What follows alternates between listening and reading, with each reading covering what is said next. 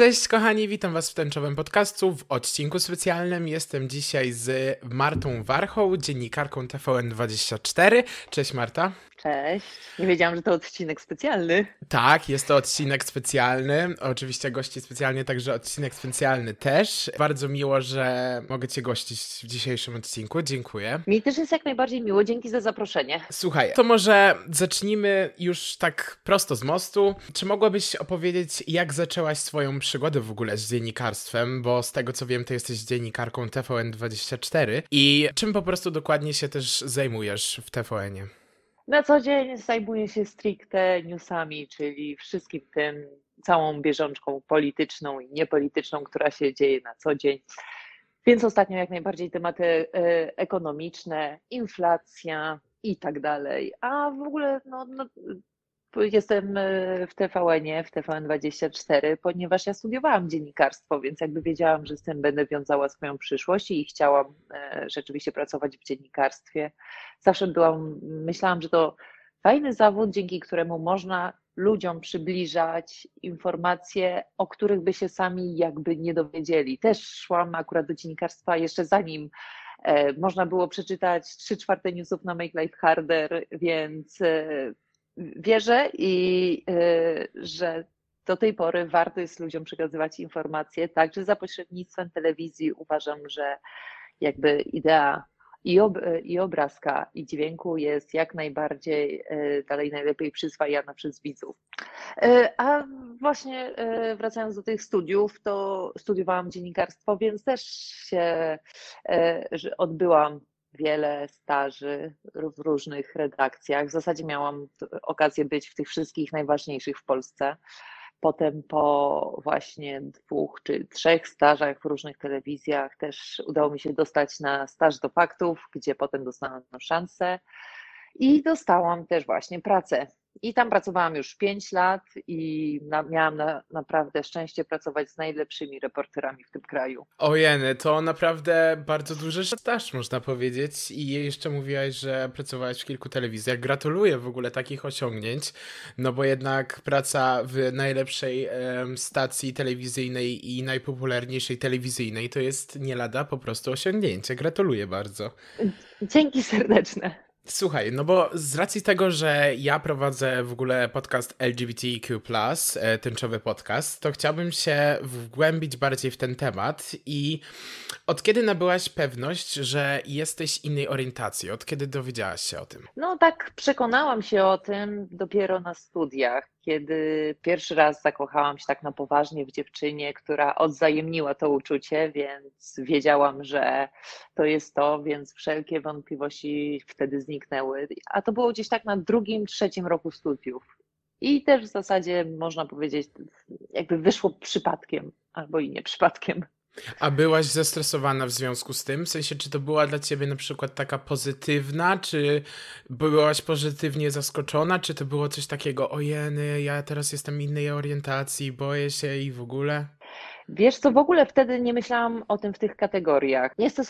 Nie chcę się postarzać, ale byłam wtedy młoda. Byłam wtedy po prostu młodsza, więc w ogóle tak wtedy tego nie rozkminiałam, ponieważ też miałam takich przyjaciół i obracałam się w takim towarzystwie, że absolutnie osoba innej orientacji czy cokolwiek, co by odróżniało od reszty grupy, nie stanowiłoby żadnego problemu, więc ja nie miałam się naprawdę czego obawiać i nie miałam z tego powodu żadnego stresu.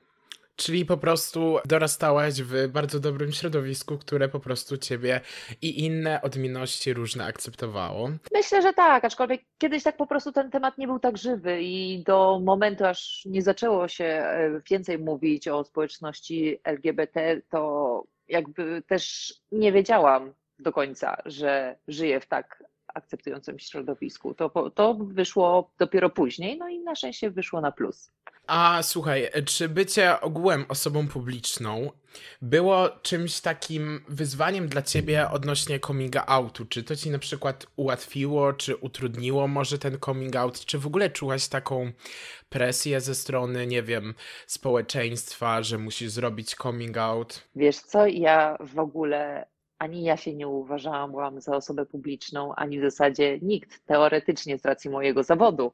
Tak można powiedzieć, ale poza tym no, nikt mnie nie znał, dopóki nie wrzuciłam zdjęcia na Instagrama i póki ono się nie rozeszło jakoś mocno po internecie, więc dla mnie ani to nie był coming out, ani ja nie byłam osobą publiczną. Ja po prostu wrzuciłam zdjęcie ze swoją dziewczyną, a potem cała reszta już się sama wydarzyła. Mi przypisano coming out i no i właśnie teraz, że jestem osobą publiczną. Aczkolwiek na pewno jestem tego świadoma, że gdybym pewnie pracowała w jakiejś może innej firmie, czy była w innym mieście, to pewnie bym się zastanowiła 2 razy, zanim bym wrzuciła takie zdjęcie.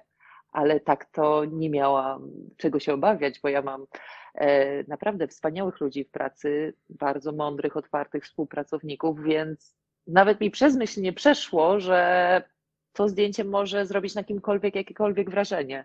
No właśnie, zauważyłem w internecie, bo zrobiłam oczywiście mały research i wszystkie po prostu portale zaczęły o tym pisać, cały Facebook był zalany po prostu artykułami, że Marta Warcha zrobiła coming out i oczywiście na pewno wstawiając to zdjęcie, nie bałaś się reakcji w ogóle tam swoich współpracowników z tego, co wynika teraz z rozmowy i w ogóle, ale czy bałaś na przykład, nie bałaś się takiego hejtu na przykład tych stron prawicowych, albo że na przykład TVP zaraz napisze o tobie artykuł, nie bałaś się po prostu negatywnej opinii ludzi i czy w ogóle dostałaś takie? Bo jednak to się rozszerzyło na całą Polskę i no to jest strasznie ryzykowne. No przede wszystkim, tak jak mówiłam, nie spodziewałam się, że ktokolwiek cokolwiek napisze, więc też nie przemyślałam tego, czy będzie jakaś fala hejtu, czy nie będzie. Ale z racji tego, że wiem, czym jest hejt w internecie, chociażby ze względu na przygotowywane materiały, no dużo się mówi o tym, co właśnie ludzie piszą na temat innych albo grup społecznych, albo zawodowych, to wiem, że hejt istnieje i ja uważam, że nie należy się do końca nim przejmować, bo ani to nie jest konstruktywna nigdy krytyka, ani to nic nie wniesie. Ja czasami to przeczytam, pośmieję się i tyle. Czyli bierzesz to wszystko tak po prostu na dystans? Tak, nie ma co hejterom dawać paliwa, żeby... I też nie chcę o nich za dużo opowiadać, żeby potem się nigdzie nie szczycili, że gdziekolwiek ktokolwiek przywołał ich jakiś wredny tekst, więc uważam, że po prostu oni są i będą, a to, co robią w internecie, to już sami powinni sobie przemyśleć.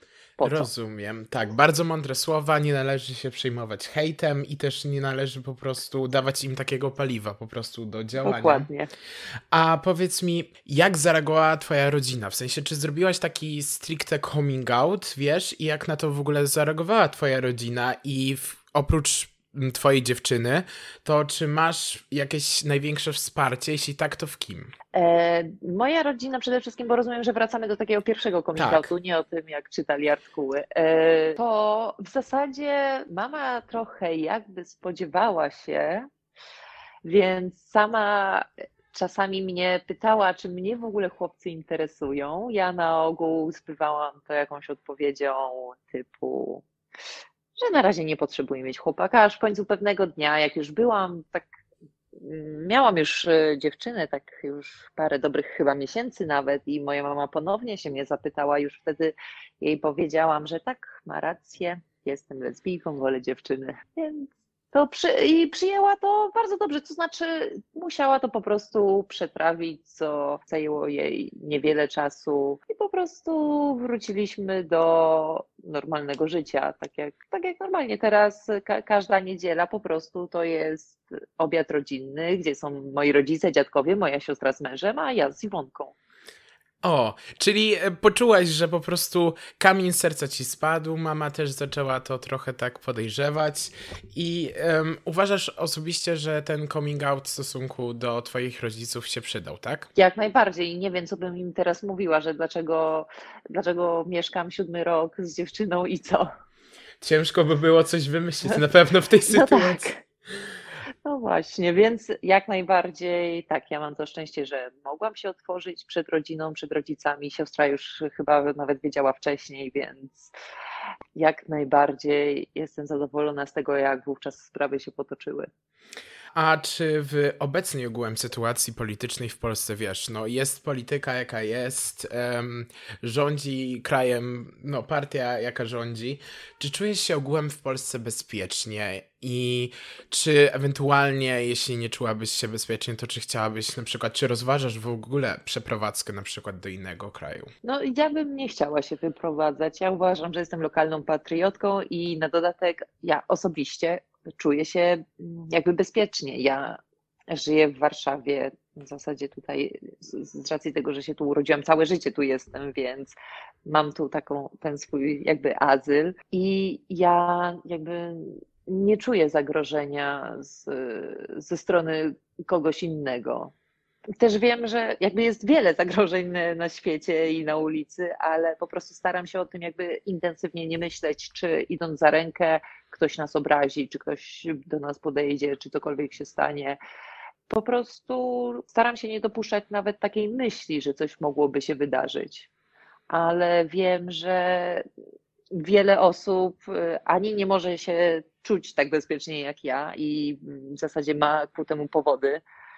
No i w zasadzie martwiąca jest sytuacja osób w całej Polsce, które nie dość, że czasami są młodsze, żyją w mniejszych miejscowościach, wiedzą, że mają nietolerancyjne rodziny i muszą mierzyć się na co dzień z homofobią i taką bezpośrednią i w ogóle w przestrzeni publicznej. Tym bardziej, że dotarło do mnie wiele historii, w których właśnie osoby ze społeczności LGBT doznały krzywd i to od bardzo bliskich ludzi, jak nie od rodzin, to chociażby od sąsiadów, więc wiem, mogę się tylko domyślać, jak te osoby się czują.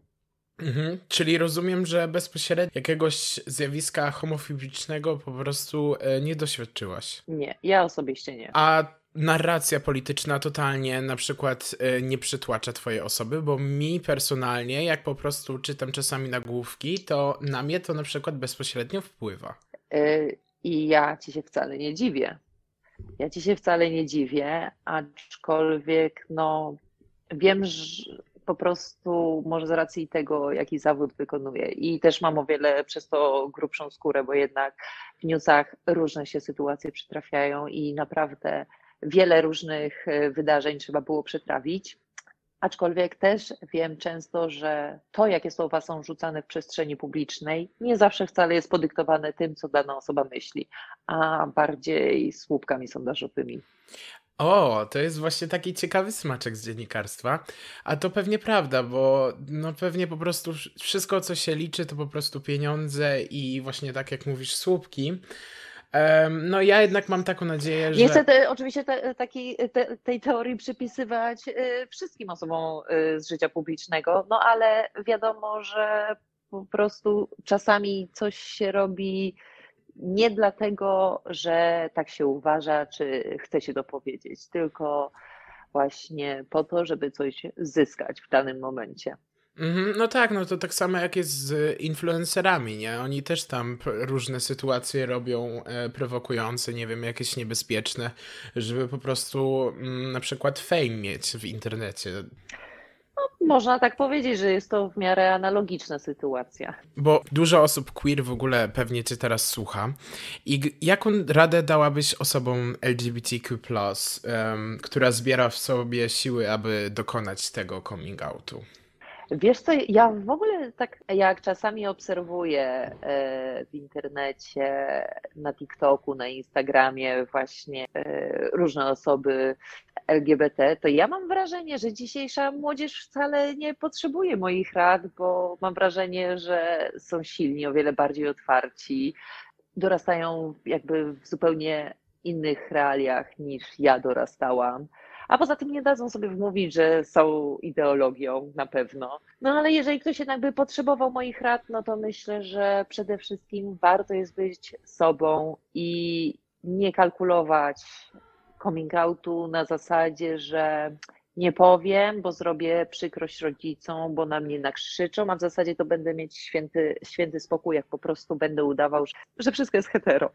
Warto zawalczyć o siebie moim zdaniem, warto walczyć o swoje szczęście i jakby nie przeżywać tego życia pod czyjeś dyktando, bo potem można z perspektywy 30-latka, 20-latka spojrzeć i naprawdę mocno żałować tych zmarnowanych lat, gdy się czegoś nie zrobiło, gdy się nie postępowało zgodnie z tym, co chciał umysł i serce, tylko właśnie człowiek się ukrywał i działał zgodnie z wyznaczonymi ramami społecznymi.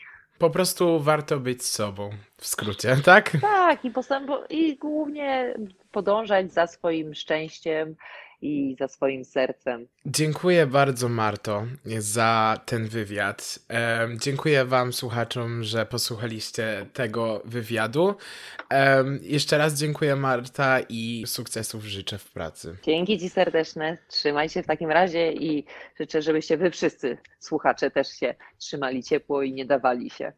Dzięki bardzo. Pa, pa. Pa.